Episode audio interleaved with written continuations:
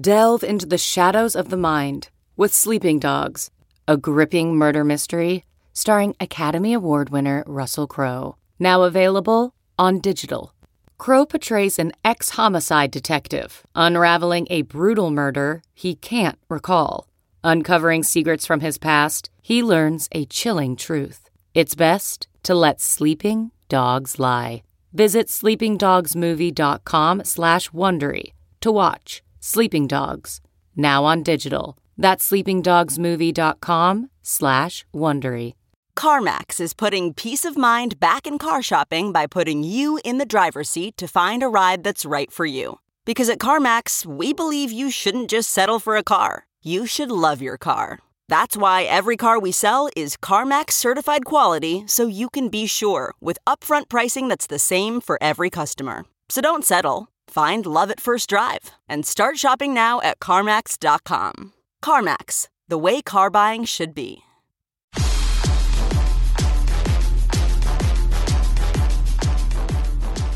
Hey everyone, welcome to the Yahoo Sports Fantasy Podcast. I am Liz Loza, and today I am joined by Matt Harmon. Matt, thanks for hopping on. My pleasure, Liz. It's a it's a good time to be alive and talking about fantasy football. Is it a good time for you to be alive right now, though, Matt? Because I feel like I feel like you're struggling. I'll just say I'm all right. I'm all right. You know, nobody's. I'm not in the best shape of my life anymore, but that's what happens when you start preseason. You know. Right. You're missing the hashtag. That's cool. No big deal. well, Liz, I mean, you you you're the one that's got the real story here. Do you want to tell the people what you've been up to uh, with one of our users uh, the last couple days? It sounds so nefarious when you put it that way. Um, yeah, it's been a bit of a, a wild few days. I think you're referring to Zach and Sarah uh, which on Thursday, Zach sent out a tweet saying that his wife Sarah was in labor and she was super bummed because her fantasy football draft on Yahoo was supposed to take place that evening. And she really didn't want to auto draft, but he didn't know what she could do instead because obviously there were more this is not the best word to use, but the one I'm coming up with pressing matters at hand. So um, I saw the tweet and I thought, well, shoot, I can draft for Sarah. This is what I do for a living. So I contacted Zach and said, hey, if it's cool with you guys, I can draft for her. He said, yes, please. That sounds great. Um, then I got in touch with our wonderful boss and manager, Jason Klobaka, who some other if you've ever listened to the pod the old podcast we had you're familiar with his voice. Anyway he was a, just a peach and got product on the line and i had to hop onto the 405 to race home and beat traffic so that i could draft for her before um, the draft began. I was 12 minutes late. The 405 is a beast to contend with but still pretty happy with that. And we got her a team, and she got herself a healthy baby boy. I mean, it's honestly one of the more amazing fantasy stories that I've heard. Uh, it's just funny, like you know, everybody hates being online for the most part. It is generally a miserable experience, but every now and again, you get like a great interconnected story like that, especially from fantasy. I thought it was really cool. Any highlights from the team that uh, like that you want to share? Well, there was one moment. So it's a lot of pressure. Again. I yeah, right, right, for sure. I mean, this is bigger than anything. Yeah, well, she was certainly feeling the most pressure, and having done it twice myself, I, I understand and empathize. But I was like, oh my goodness, like this woman's team is in my hands. It felt so much more magnified or amplified than a regular draft. And so I was trying to, and there's so much going on, right? Like the clock is ticking and I'm trying to figure out the league settings and, and just what, what's the scoring format, all of that sort of stuff. Um, and then once we got into a flow, I have been pretty high, and by high I'm using that word in quotes, Tyler Eifert as a value play late in mm-hmm. drafts at the tight end position because I feel like if you're not going to get one of the top guys, and maybe someone that you're going to talk about a little bit later now that some other chips have fallen, um, then really it's best to wait on the position. You and I have talked about how Jordan Reed and Tyler Eifert have um, enormous ceilings, but obviously their injury risk is the downside. But when that value is baked into their draft price, maybe it's worth it. So I had drafted Tyler Eifert pretty much assuming based on the flow that the draft was giving me and the way the rest of the league was drafting that I could back him up with OJ Howard. Now I don't normally like to back tight ends up, but I didn't know Sarah's draft philosophy and this league with standard scoring, start three wide receivers. So I was like, uh, maybe she prefers something a little more old school. And so, I, but OJ Howard, I was sniped on. And so yeah. I all of a sudden freaked out at a level that I wouldn't have freaked out. I was like, oh my God, I should get Gesicki. He's a nice, he's an upside play. That, that could definitely work. And I was like, no, no, no, don't reach for a player. What are you doing? You can never reach for a player. He'll be on the waiver wire. So, like, that was a moment that I definitely stressed about. Otherwise, I think her team is really solid solid. It's the starters are really solid for the most part. I think in alignment with consensus, but her bench is full of upside. so, oh hey Charlie, how you doing? I guess Charlie also likes to draft his bench full of upside players. It's a real good roster all around. You know, we've got Antonio Brown, Mike Evans at wide receiver. You know, you've got some Jordan Howard there, but you've got you definitely got some of your guys too, like on Johnson, Kenny Golladay, both there. So I mean, yeah, overall, real solid squad. I think you did this this lady one hell of a favor, and, and the whole family, to be honest. Well, thank you. I mean, I was a little disappointed that the kid's middle name wasn't Loza, but I understand it's a family name. His name is Woods. That's cool. I actually hope that someday I get to meet him because it was one of the more special things. And I just want to say something that fantasy football does. Like when people often ask, why are you so crazy about this hobby? It's so weird. But I really do think that fantasy is able to connect people in a way that many other quote hobbies aren't. And so it just made me feel really nice. And so, congratulations, Zach and Sarah. Woods is a beautiful baby, and Porter, his big sister, is very lucky to have you both as parents. Awesome, yeah. And if you, people want to find it, there's a write up on Yahoo. Uh, it's, it's, tweeted out from our Yahoo Fantasy handle at Yahoo Fantasy. So definitely go and, and read more about that. All right. So if you guys also want to listen to some other Yahoo podcasts, not that everybody will be drafting for women in labor. I want to say that it's more of a trademark technique or trademark move here by me mostly and at the fantasy pod. But please do check out the Yahoo Sports College podcast. That one's featuring Dan Wetzel, Pat Forde, and Pete Thamel. We also have a Yahoo Sports NFL podcast with Terez Paylor and Charles Robinson. Both podcasts can be found on Apple Podcasts or wherever you download your podcasts. And while you're there, do check out the Yahoo Sports MLB podcast because it is the OG of the Yahoo Sports Podcast Network. Matt, um, you spent the weekend in the office. Yep, spent the weekend watching preseason, and I'll be honest with you, I was having a blast. Uh, I have like mixed feelings on preseason. Obviously, it's you know not exactly what we'd want, but there was a ton of games, and I feel like I, I learned a lot. So yeah, for sure. I mean, that's my life, just watching football and being in the office. I guess uh, I guess that's one way to live. And asking Charlie to heal. Yeah, seriously. So, so I'm going to ask you then, Matt, since you watched all of the games and had a ton of fun apparently doing it and learned some things, what were those things? Give me a couple of takeaways from week two. Yeah, one guy that really stood out was Marquise Goodwin. You know, he's been buzzy this offseason in terms of that connection that he and Jimmy Garoppolo had uh, last year that we saw them end the year on a high note that it's rolled over into the offseason. He's actually a guy just published my reception perception findings on, and you could just find him on Twitter. Use the hashtag reception perception, reception perception, and you know he's definitely someone that I like a lot. Um, we saw him once again just put on paper that connection that him and Jimmy Garoppolo have. You know, he, he he's got this great contested catch in tight coverage. You know, he's become a real full field route runner, a real complete receiver beyond just, you know, a fast Olympian.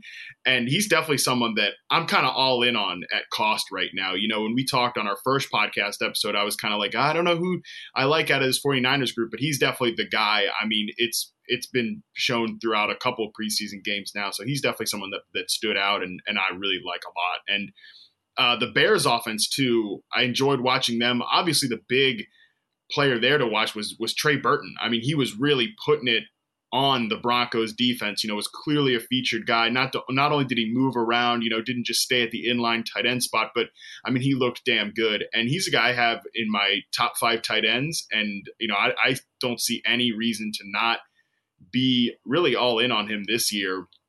Um, and also Allen Robinson. I know he didn't catch any passes, but he's a guy that lined up in the slot multiple times for that Bears offense in that preseason game. And that was great to see because I think that was the biggest detriment, you know, beyond Blake Bortles to his fantasy success in 2016 was the fact they just lined him up in one receiver spot at the X. I think him moving around, taking slot snaps, taking snaps at the flanker position is going to be a big boon for his uh, his fantasy stock. So those are kind of my big takeaways from the weekend. You know, you mentioned Trey Burton, who was a guy that I liked a lot, but felt was going a little too high in drafts, mostly because of Adam Shaheen's present, presence, because it wasn't what, less than a year ago uh, or this time rather last year that people were calling Adam Shaheen a sneaky sleeper. Mm-hmm. He's a pass catching end who's bigger than Trey Burton um, and who Matt Nagy had praised, saying he had very natural hands and he was excited to use. But Shaheen got hurt. Now, it does seem like he got away with just a, a bit of a lower ankle sprain, but that seems like something that can recur. And I do agree with you that Burton looks solid. So now at his current price, I think – I, I am certainly buying on him, and I do have him in an auction draft league. I, I purchased him for 17 bucks, though I really just threw out that number because I thought I could get Evans to bite, and he didn't. but it might work out for me after all. Um, two guys that I like, they're deeper plays, but I want to give them a mention. Um, actually, I'm going to do three guys. I'm going to do a receiver and two potential handcuffs, which you won't draft now, but you will keep an eye on in advance of, say, week 10 or 11 of the regular season. The first, though, is the receiver. That's James Washington. Matt, you liked him a lot. Um, you know, he bailed out, I would say, Mason Rudolph for the bulk of his college career, and he returned the favor, maybe not returned the favor, but but extended the favor to Joshua Dobbs in the Thursday preseason game, dude can prove, dude proved that he can win the 50 50s.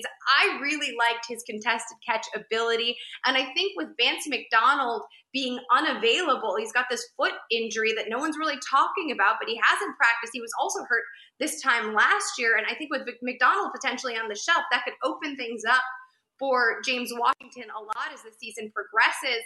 Big Ben has praised him, and I think there's an opportunity here. So, so much to keep an eye on. Certainly, the talent appears to be there, and we don't have to really worry to uh, worry about Pittsburgh uh, rookies in Pittsburgh hitting that plateau because, as we saw from Juju Smith-Schuster last year, they just seem to fit right in and catch on to that playbook. So, any thoughts on Washington? Yeah, you're right. Washington's a guy I liked a lot. Um, I tweeted this out the, the other day when he did have that big contested catch rate. That's something that he proved in college that he could do. He had the best contested catch conversion rate for any prospect I've charted in reception perception over the last three years 87% conversion rate. That was a clear trump card trait of his, you know, something that he does better than anybody else. And that's something he's been doing in Steelers practice too. So I'm with you. I think he contributes in three wide receiver sets early on. I do think that his presence is going to cap Juju Smith Schuster's ceiling. I've, I've talked about that in other podcasts before too. So yeah, I'm, I'm with you. He's, uh, he's not a guy I'm like going out of my way to target. There are other late round players that I like better, but he I definitely think he's going to be on the field contributing and like on a week to week matchup basis, we're going to be talking about James Washington this year. I dig it. All right, last two guys really quickly. Don't want to spend a lot of time on them because they're not guys I think you're going to draft unless you're in a dynasty league. And the first is John Kelly. He was drafted in the sixth round by the Los Angeles Rams. Obviously, Todd Gurley is the feature guy, but because he is the feature guy, it's interesting to see who would potentially be behind him. Kelly ripped off a nice 40 yard touchdown run versus Baltimore in week two. Kid has vision. I mean, there's no no denying it. He has those peepers out. I really also like his balance. He's patient. All of the things you want to see, but additionally, in terms of what it might do for Todd Gurley's value right away, is his receiving ability. Has a great ceiling in terms of his pass catching potential. And I think that's going to take away from Todd Gurley's targets potentially. So, you know, you expect a bit of a regression, obviously, from Todd Gurley, but I'm interested to see as John Kelly continues to get reps what he uh, what, what what that'll do to Todd Gurley's position. Again, you know he's he's a first round talent. No one's disputing that. This is Gurley. Um, but if he were to go down or be sidelined, I think Kelly could be a serviceable handcuff. Um, if that were to happen, hope it doesn't happen. Also, just want to get Sean McVay, by the way, a stinking genius. I love that he refuses to start any of his starters in these preseason games and he's like no i'm not probably he's going to do it week three in some capacity, and that's it. I love that he is making the rules or tweaking the rules to work for him. Just an exciting team to watch as it continues to evolve. The other guy I want to talk about briefly is James Conner. This was a like a favorite pick of mine heading into the 2017 season. He's on the Pittsburgh Steelers, beat cancer, went to Pitt, drafted by the home team. So that's exciting. He's backing up Le'Veon Bell, but last season he really struggled. He couldn't get on the field. Pass protection was a mess. He ended the season with an MCL injury. Now he's healthy. Lots of positive reports out of the spring and summer. And in camp, he looked, I thought, pretty great. Now, admittedly, it was against the Packers um, and it was a preseason game, but he had a, a few really solid runs and a score in the first quarter. Again, I'm mentioning it because Le'Veon Bell, you know, Gurley and Bell are one two on most people's draft boards, even if it's not yours, Matt. Um, so if this holdout situation becomes a problem, it's nice to know that the Steelers do have someone serviceable behind him, and it's not Fitzgerald Toussaint. Yeah, no kidding. Uh, that that was definitely a good sign. I think both of those guys are great to mention because again, you know, it's, it's high end running backs but and good offenses too. And if they ever go down, which we hope does not happen, these guys are players are going to be talking about for sure. So just tab them. Just make a little note to yourself. Um, Matt, was there anything? Do you remember? I'm putting you on the spot here. In your childhood, a confession you had to make? Maybe not in your teens, but like something G-rated that you did in your childhood, and you were like really scared to confess it. Yeah, this is funny. I actually have like a horrible guilty conscience and just like uh, uh, just bad at this stuff in general. Uh, so when I was a kid, I would always end up telling on myself or like being, and that's not to like, oh, look at me, I'm such a good kid or whatever. But like there was one time that when we were in a Walmart, you know, it was me, my younger sister, my mom, and like there was just you know there's like pack of rubber duckies or something and one was just kind of out of the packet and i just took it and like as soon as we got in the parking lot i like burst into tears and told my mom i was like mom i stole this from the store. And uh, so totally that that happened frequently when i was a kid. Do you have one? You can't just make me do it and then you you don't you don't share a story. Yeah i i so i'm not a good liar mostly because i'm so blunt which doesn't yeah. really work for everybody. Can can, can confirm can confirm yeah. So, but the, the benefit is you kind of know where you stand with me, and I, I'm never fibbing. But I remember I was playing with my cousin who is about a year older than I am, and we were out on the playground, and there was the fireman's pole, which I always thought was really fun. But my cousin was kind of a wuss. There's that blunt thing again. And he wouldn't jump to grab the pole. And I was waiting and waiting. And so I eventually pushed him. And oh, wow fell a lot uh, far down. I think we were, I don't know, six. Um, so he fell and he like scraped his head. And I asked him if he was okay. He was crying. So to me, that was a confirmation that he wasn't. And so I ran across the street to tell my uh, my grandpa that I had pushed cousin Joey off the fireman's pole, but then got in trouble because I had left him there at the park. Well, it's been a good balance for you this podcast. We start off with this great noble story about how you help a mother in need, and now you know we find out you definitely like we're pushing kids around as a as a child. So it's been a good balance for you, Liz. I'm just impatient. Like I don't have listen, I don't have John Kelly's patience. I don't have Le'Veon Bell's patience. That's why I don't play in the NFL. But it actually worked for this segment because I want to know we're going to call this the fantasy confession. Is there a player you've been stubborn about, but after two preseason showings has either moved up or down in your rankings? Yeah, and this is so important. This is what preseason is all about is to try to kind of put your long held notions from the summer to the test. Um, one guy, I don't know that I was necessarily thought I was too low on him, but I definitely think is rising up my board based on preseason action is Christian McCaffrey. You know, we talked about he's another player that we talked about on the first podcast, and you know, it kind of split on whether we really believed Ron Rivera saying you know that he was going to have 25 to 30 touches. Now, I, I would be stunned if he does have that big of a workload. I, I think there's like a 0% chance he does average 25 to 30 touches this year. But what it shows is based on their words that they want him to be their feature back. And that's really what they've put to action this preseason. You know, he's consistently out there as the guy, as the RB1. You know, CJ Anderson comes in like after Cameron Artis-Payne the last couple of games, you know, McCaffrey meanwhile is running between the tackles. We saw him break off that long run uh, as an interior play. You know, he's out there again catching passes, doing that for sure. But he's someone that I have moved inside my top 12 running backs into my third tier of backs alongside guys like Fournette and Dalvin Cook and uh, Devonta Freeman, you know that that range of players, um, and I think he's he firmly belongs there, and really could be a slam dunk pick. He's some, someone now that just uh, over the preseason I've started to take in the second round of drafts, and I'm okay having as my number one running back on my team. And I, I didn't think I'd be saying that uh, this time, uh, you know, a month ago. Well, I appreciate your honesty there. I, I, still second round is too early for me, and knowing now that people will be paying the Harmon tax on CMC, I guess I won't own him anywhere. Um, but I think you make an excellent point about CJ Anderson, who was a value pick that I had been targeting in drafts over you know July and early August. I guess is this still early August? It's all mushing together to me. It might as well be October at this. This month has flown by, so I have no idea. I don't know what day it is.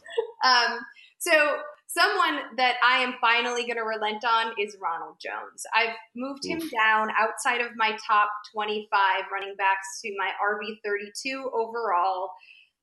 I still think that Peyton Barber is going to end up being an afterthought in this offense, not because I believe he deserves that, but because I believe Dirk Koetter doesn't believe in him. I mean, they are paying him um, $630,000 for one year. That's the league minimum. So it shows how much they valued him. The fact that Dirk Koetter has continued to pick oh, since 2016, because it's not like Barber's a new addition to the Bucs. Jacquizz Rodgers, who is not built to be an every down back, and then Doug Martin through tons of ineffectiveness and a suspension and a concussion last season until finally landing on Barber shows me that he doesn't believe in the kid. However, when I look at the preseason, Rojo just doesn't look good. Yeah. He, you know, I, I was, I felt okay about the first week because fine, he's working out some kinks. The uh, the goal line plunge looked pretty good to me. There was burst there. I thought, all right, there's some gusto. I got it. I, I see his his um, burst and explosiveness in that run, but four carries for two yards. I'm sorry, this is not looking great.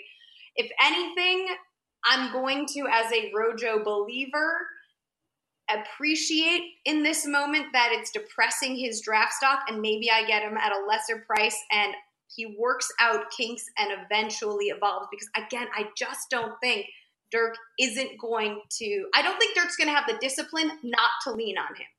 Hmm. Yeah, Ronald Jones easily one of the biggest losers of the preseason. I'm sorry to say, but you know he's running back 28 right now in drafts. He's falling, he's but he's still a fifth round pick. I would definitely not want to pay that price. Maybe if he starts to get into that seventh round range, when you're looking around him, guys like Carlos Hyde, who by the way has looked awesome this preseason, uh, Chris Carson, another one who had an up and down night the other uh, on Saturday. Like yeah, it, it's tough. It's tough for me with Ronald Jones to really see the path to, to fantasy relevance. Now, Barber is not someone I'm going out of my way to target, but I would definitely take in the double digit rounds right now, especially if you go, you know, a, a wide receiver heavy approach and, and he's a guy maybe you could rely on for the first month of the season before he potentially gets phased out. If, if you agree with Liz on that. Um, I, yeah, I, I just, Ronald Jones right now, I mean, he has more carries than yards in the preseason. Uh, he, doesn't look like he's going to be an asset in the pass game at all. And on a team that's probably going to finish below 500 and get off to a rocky start, like that's just a total red light to me. Yeah, uh, it's it's a painful one, but we'll see what happens. Again, I'm admitting it. I'm admitting it now. He does have upside, but right now his price isn't worth that upside. So, um, sometimes in the summer, Matt, like it gets real hot, especially here in Southern California. And I mean, we had temps over 110 in the valley where I live. That can kind of make your brain do goofy things. Maybe it makes you fall in love or lust with somebody. Was there anyone? Did you ever have a summer fling or a summer swoon? Oh yeah, for for sure, for sure. I, uh, you want to share just a tidbit, just a little bit? Nope. they all ended poorly. Let's just put it that way. Well, that's the thing about Summer Lovin', right? Not everybody can be Danny Zuko and um, oh Sandy from Grease, which is a totally dated reference, but less about my age and more about the fact that I clearly was a musical theater nerd and clearly didn't have enough summer swoons because uh, I decided that that was a, a, fine musical to mention. Regardless, um, I'm trying to think of my summer swoons. I remember this boy Pete at camp one summer, but it like you know summer the camp was two weeks long and then it was over and then we met at the wave pool one time and it was super awkward and I never mm-hmm. talked to him again. But again, this is the sort of thing that happens over the summer. So I want to know is there a guy who you were really into in the depths of summer when it was the hottest outside? It caught he caught your attention. But now as we're approaching fall and in theory the temperatures begin to cool, he is not necessarily the fantasy the fantasy prospect you assumed he could be, or maybe he is indeed, and this is your Danny Zuko. Yeah, I think that, the, I have a situation that's kind of both of those. One was Rishard Matthews was a guy that I was drafting a lot of in early, early best ball drafts. You know, he looked like a guy who was way underpriced, was someone that was going to way outkick his average draft position, which was like in the wide receiver 50 range, you know, as the number two on an offense that I do expect to take a big, big leap in Tennessee.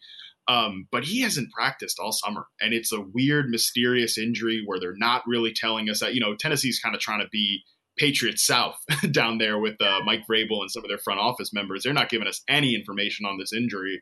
So Matthews is kind of a guy I've completely stopped drafting, but it's opened the door for a true romance here with Taywan Taylor. I mean, this guy is one of the best late round picks you can make right now.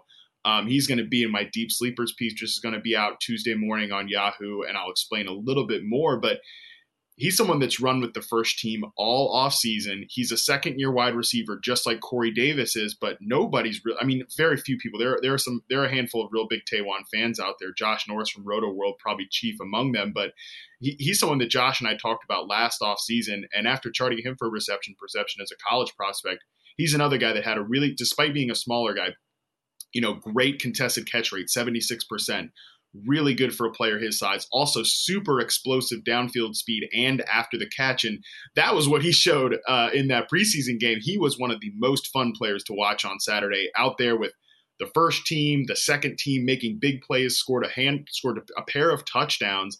And again, he's someone that you can get in like the 16th, 17th round of your drafts right now. And, and when he's there, he's just an auto click to me because I think he's got a great shot to play both inside and outside receiver for the Titans and be a mismatch there. Uh, he's someone I'm I'm super excited about and is squarely on the breakout radar. So yeah, that my summer romance right now is is in bloom uh, with Taywan Taylor. He definitely needs to be drafted higher. I, I love that pick. I, I, moved him up in my rankings as well. Um, I actually have him just ahead of John Brown which is interesting where those Ooh. kind of guys are are coming together. Though I think he is, as you mentioned, much more versatile than John Brown. I think people look at him and they look at him after the catch and they think, oh, he's just a speedster, but that's that's not the that's not his game at all. I think. I think it's a misconception about Taylor. So I love that you mentioned him, and also Corey Davis has proven that he's not always healthy. You know, he's had trouble staying on yeah. the field, which could potentially open up even more looks for Taylor. So I, I, love that pick a lot. I'm going to talk about the New Orleans backfield. Obviously, with um, Mark Ingram suspended for the first month of the season, there's some question marks there. Alvin Kamara, I think we can both agree we expect to see a slight regression out of. That's just typical. Um, but I think that Jonathan Williams – is interesting, and so is Boston Scott. I like Boston Scott. I wrote plenty of summer pieces about him, but Jonathan Williams is the guy I'm moving my attention to because I think Boston Scott is a more raw prospect. And while he does comp to Darren Sproles, and I think he has a future on that team, and we know how much Sean Payton likes those space satellite backs. Um, Scott's got a lot more work to do. I think he's probably going to get most run on special teams right now. But Jonathan Williams has been getting reps with the first team. Um, he did so in the second preseason game. He appears to have leapfrogged Terrence West on the team's depth chart. So I think he is probably going to get first crack at the carries without Mark Ingram in the lineup. Now we know also that Sean Payton and Mark Ingram have had their moments together, a couple of dust ups. Um, Talk about a rocky relationship, yeah. Yeah, and so it, it, also wouldn't surprise me to see Sean Payton try to push Ingram out. And if Jonathan Williams proves to be a suitable replacement, I think he could maybe wrestle that job away. So Jonathan Williams is someone that I'm keeping tabs on, but the romance began similarly to yours with Boston Scott. Hmm. Yeah, for sure. I mean, it's an interesting backfield. You know, Terrance West, Shane Vereen probably are not the guys there. So yeah, it, it is. It's a definitely one we need to watch because you always want your running backs attached to good offenses, and obviously the Saints have been probably right up there with New England as the most productive backfield for fantasy the last decade, really. And, and they're going to run more and more as we saw last year. So. Yep, no doubt. Um, all right, let's uh, let's let's talk to our listeners. Right, you send out these tweets via the social handle at Yahoo at, at Yahoo Fantasy, right? Correct. Yes, that is the Twitter handle.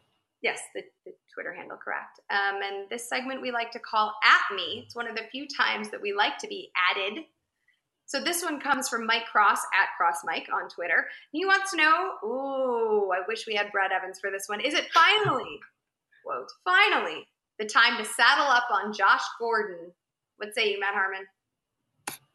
I think so. Um, I'm excited. I always have been excited about Gordon. Not as excited as Brad.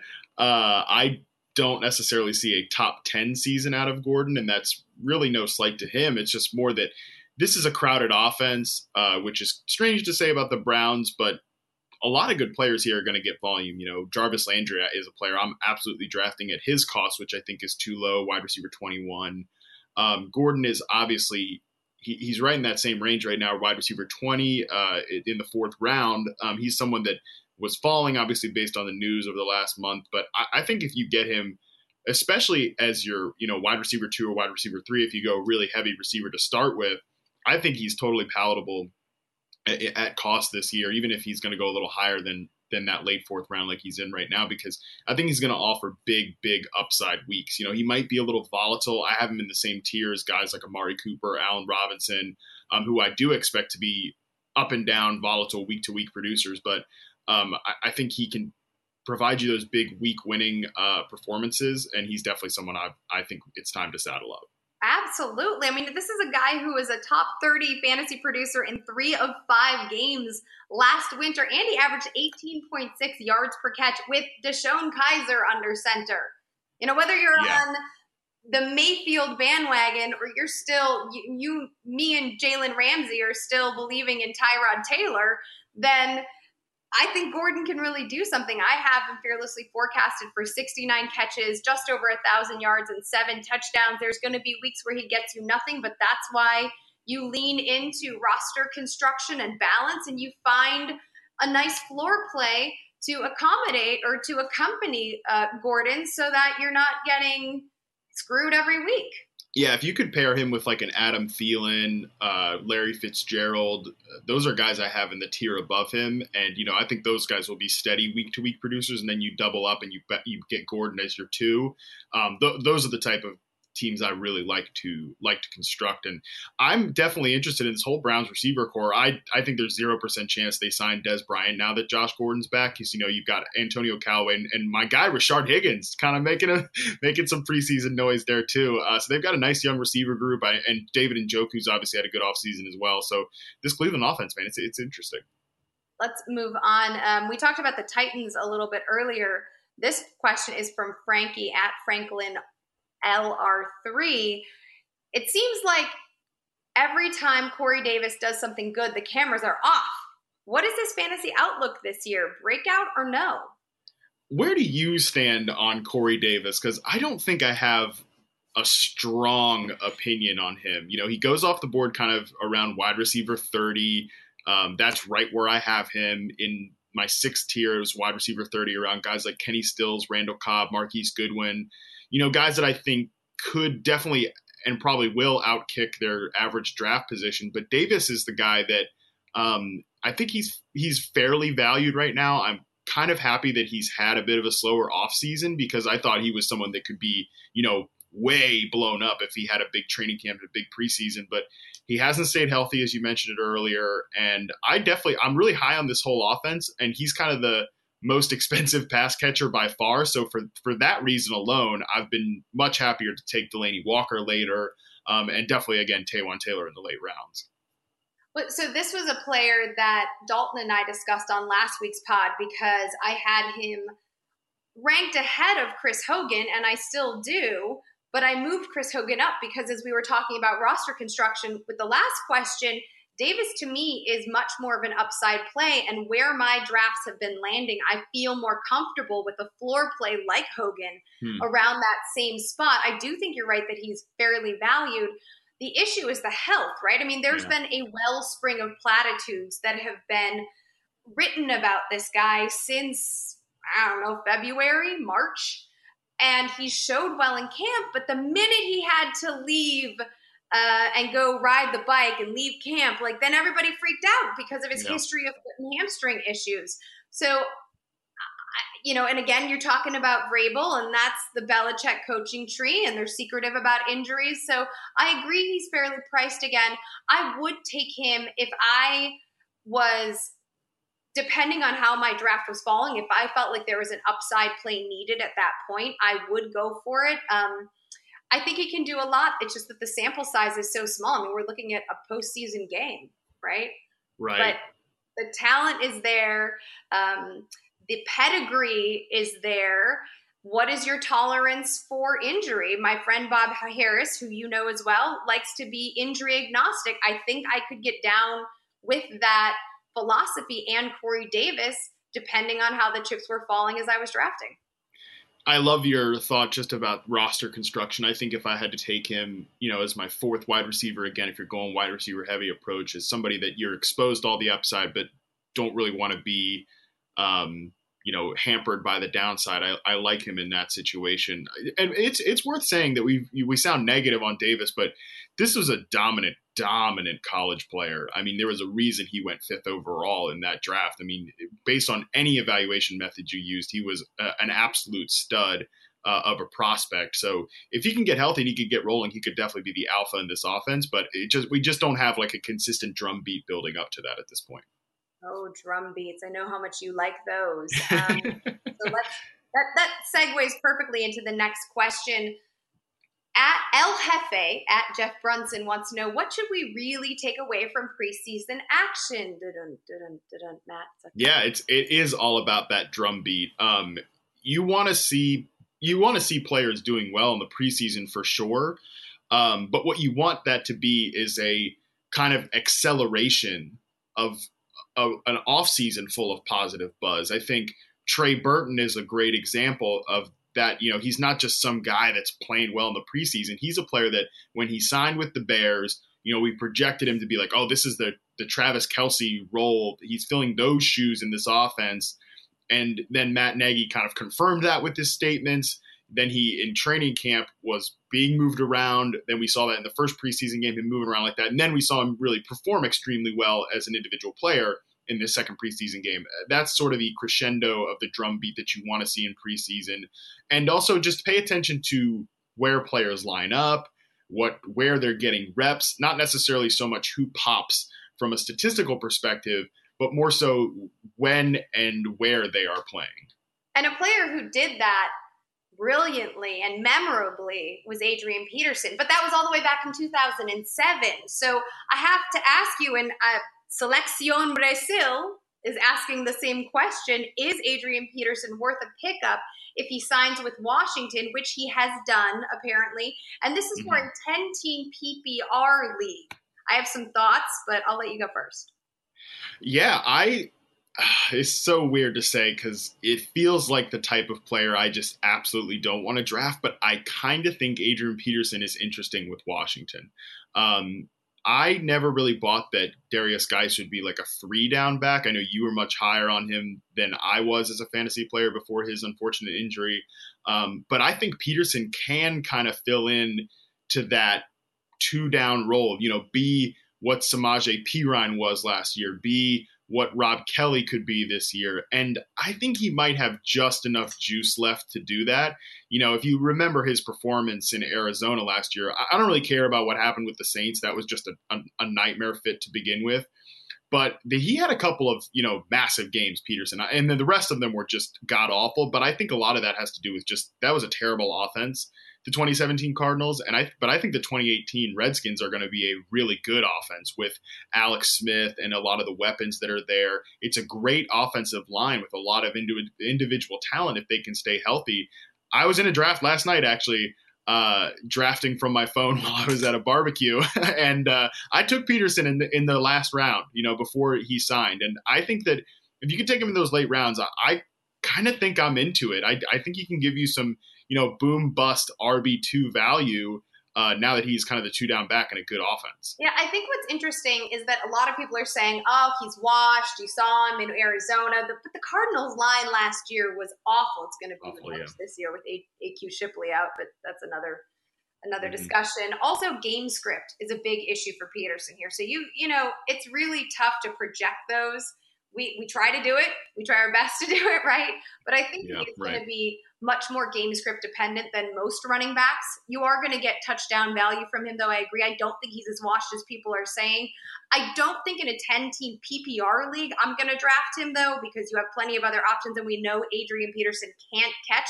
I think that this benefits, frankly, Jamison Crowder the most because Chris yeah. Thompson still isn't healthy. I mean, there are some reports that said he wasn't expecting his leg to be back to 100% till November. Now, I do think he's obviously going to start before then, but he's not at 100%. And Peterson can't really catch. And so I like the idea of Jamison Crowder getting the bulk of those looks, whereas I felt like Guice could see a lot more in the in the passing game um, previous to that.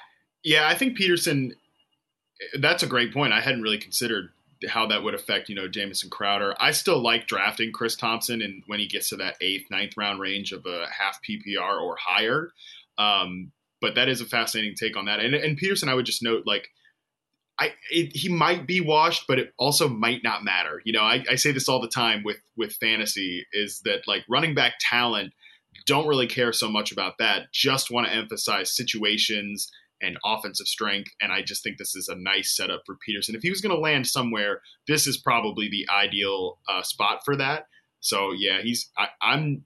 I, I, think we're we're definitely away from the consensus though, which is just you know brush it off like he's completely washed. No, no. I think if you can get a, a late round pick on him, why not? Um, and you know what else?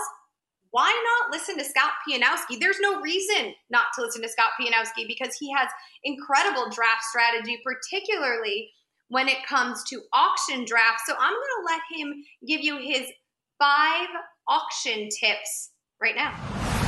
Hi, this is Scott Pianowski of Yahoo Sports, and today I'm going to share with you my top five tips for auction drafts in 2018. Okay, these are much more strategic than your regular drafts. We need to get a little bit deeper in the strategy. I'm going to give you five tips to help you nail it, knock it out of the park. Uh, tip number one is you want to get money off the table in your auction. You want your opponents to spend money and lose their leverage as the auction meanders along. And the way you're going to do that is you're going to generally nominate star players you don't want, uh, the best players you can see on the board who don't fit your strategy, and you're also going to nominate key players who don't fit your roster. If you say I already have Travis Kelce, Rob Gronkowski probably wouldn't make sense for you. Get Gronkowski out there for a dollar, get out of the way, watch people spend money enjoy life. Uh, you also want to vary, vary your nomination style. You don't want to get too predictable. You don't want to be somebody who always chases their nominations or runs away from them. People will pick up on that. And you don't always have to nominate the best player left on the board. Sometimes it makes sense to bring up somebody against the flow of an auction. Maybe you nominate a handcuff before the primary back, or maybe you nominate a kicker out of nowhere or defense or something like that. Don't be predictable. You want to basically have a poker face all during the auction. Uh, tip number three for auction drafts you want to try to buy while your opponents will still have alternatives. If two people get caught bidding on the last good player in a tier or the last good player at a position, the pricing can get obscene. Inflation takes over. But if you're buying in that sweet middle spot of an auction, I realize this is a nebulous thing. But if your opponents have some sort of alternative, it will give them an excuse to drop out if they don't like the price at some point. You want to buy when it's not clear to the entire room that this is the last good thing going. Tip number four for auction drafts you have to know when to let go sometimes. Just because your opponent has a good price on a player, sometimes you just have to let it go. It's like in basketball, sometimes you can see the layup because you're in foul trouble. Why would I let a good buy go to my opponent? Well, maybe it's going to put them in a bad financial spot if they make this purchase. Maybe it's going to screw up the composition of their roster. Maybe it's going to encourage the rest of the room that the pricing has come down a level or two. It may set me up for a good buy later. Just because somebody's sitting on a good number doesn't mean you have to fight everything. Again, sometimes you got to let that layup go. Sometimes you have to think long term, and the player on the board at this moment isn't worth fighting for. The final auction tip for 2018 overbids are very important in the end game. I really try hard to not get stuck on $1 players late because then you get the burden of the nomination. You bring up a good player for a buck, it gets trampled. You bring up a bad player for a buck, everybody sticks you with them. It's a terrible way to go through the end game. Not so bad if half the room has put themselves in this position, but a lot of times you can be one of the few owners in that spot you have absolutely no leverage. Also, remember in the end game, it can often be a race to the key number. Know what your maximum bid is. Know what your opponent's maximum bid is. Sometimes the first person to yell out two or three in those end game bids will get to a key player. So be ready to bid if a guy you want comes up. Know what the maximum bids are. Sometimes that two or that three is a really important number in the end game. Those are my five tips for auction strategy. Follow me on Twitter, Scott underscore Pianowski. We can talk more about it. I want you to dominate your auction drafts on Yahoo in 2018. Matt, do you think you learned something from that? I always learn something when I when I listen to Scott. Scott is one of the I think he's one of the sharper people, not just on our staff, but in fantasy in general. And I really like to. He had a great article on this as well, where he, he got five you know five tips for auctions. And I think the fascinating part about auction is that there's not just uh, there's not necessarily like okay, it's going to follow this sort of flow, but there's so much of a psychological perspective there, and I think Scott does a great job talking about that. I, he definitely knows how to get into people's heads. We'll leave it at that.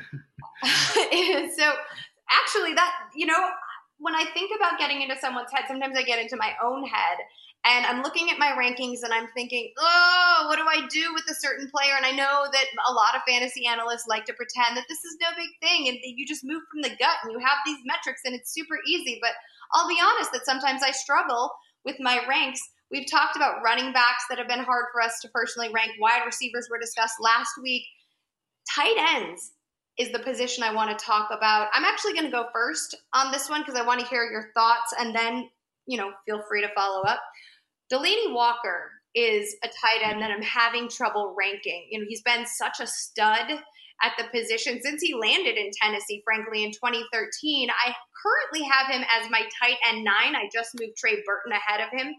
Um, but you know, there are other weapons like Taywan Taylor and potentially Corey Davis. So I'm not sure what the volume is going to be. Plus, he had this toe injury, and he's not the youngest player by any means. So what does that mean in terms of lingering? We saw what a toe injury did to Jordan Reed a little while ago. And behind him is Jonnu Smith, who captivated me early in 2017. He had uh, two scores in the first four weeks. He's a raw prospect, undoubtedly, but 6'3, 248 pounds. And most intriguingly, he's a 92nd percentile SPARQ athlete. I really like his ability to develop here. What are your thoughts on Smith and Walker? And actually, where do you have Walker? I actually have Walker as my tight end four. Uh, Ooh, that is too high, my friend. I have him atop my third tier of tight ends, obviously just behind Gronk on a tier of his own, and then Travis Kelce and Zach Ertz. I, I'm definitely a little hesitant now with the injury, but he is someone that I was consistently drafting drafting in the like seventh round range because I think tight end is just such a nightmare uh, this year more than ever. There's really no like usually there's a couple late round buzzy guys, you know, like Tyler Eifert in years past or Julius Thomas if you really want to throw it back.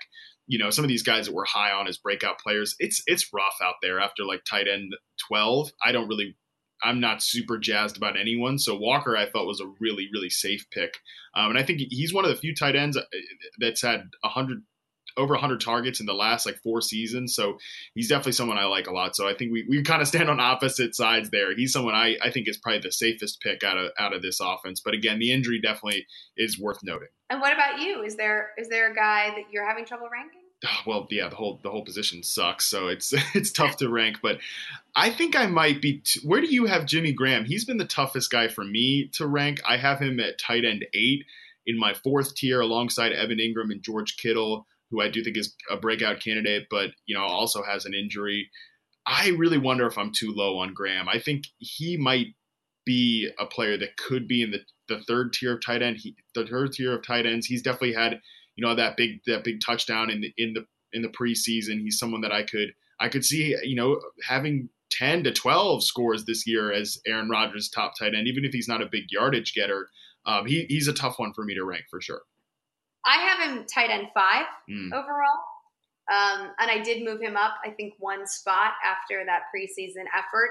Uh, I, I just, and coming back from a patella tear and doing what he's done, um, and also not having a lot of faith in the Packers wide receiver three options this year. I mean, I think I think some of those rookies can develop eventually, but I'm not a Geronimo Allison believer. I don't think Cobb's going to stay healthy, and so I think when I look at the target share, I have to believe that Graham's going to get a ton of them, and he's going to get the most high value targets in the red area.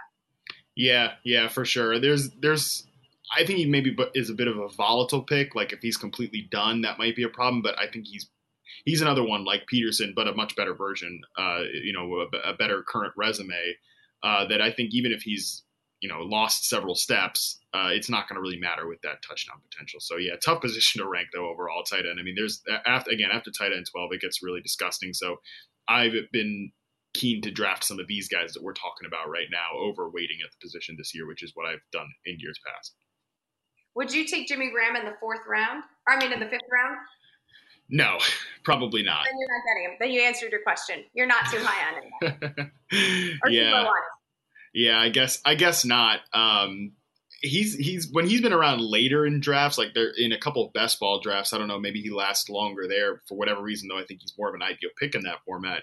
He's gotten to like the the eighth, the seven, eighth round range, and I've been if if Walker's gone, I've been a little bit more keen to take him there. But yeah, fifth round is, is too high for me. All right, well, that is going to do it for us. If you guys haven't, please go sign up for our game. You can go to yahoo.com slash fantasy football start mocking. Tell us where you want to take Jimmy Graham or Delanie Walker or neither of those options. Maybe you're all on all in on Njoku. I don't know. But you can also tweet us those questions and comments at Yahoo Fantasy. And be sure to listen to listen to and subscribe to the podcast at Apple Podcasts or wherever you listen to podcasts. If you're in there and you have a little extra time, maybe you give us a five star rating and a little review as long as it's positive and check us out again next week. Thank you so much for joining us. I'm Liz Loza. You can follow me on Twitter at Liz Loza underscore FF. And Matt? At Matt Harmon underscore BYB. Still shamefully wearing that BYB like a bad tattoo. We're out. Win big. Look around. You can find cars like these on AutoTrader. New cars, used cars, electric cars, maybe even flying cars. Okay, no flying cars, but as soon as they get invented, they'll be on Auto Trader. Just you wait. Auto Trader.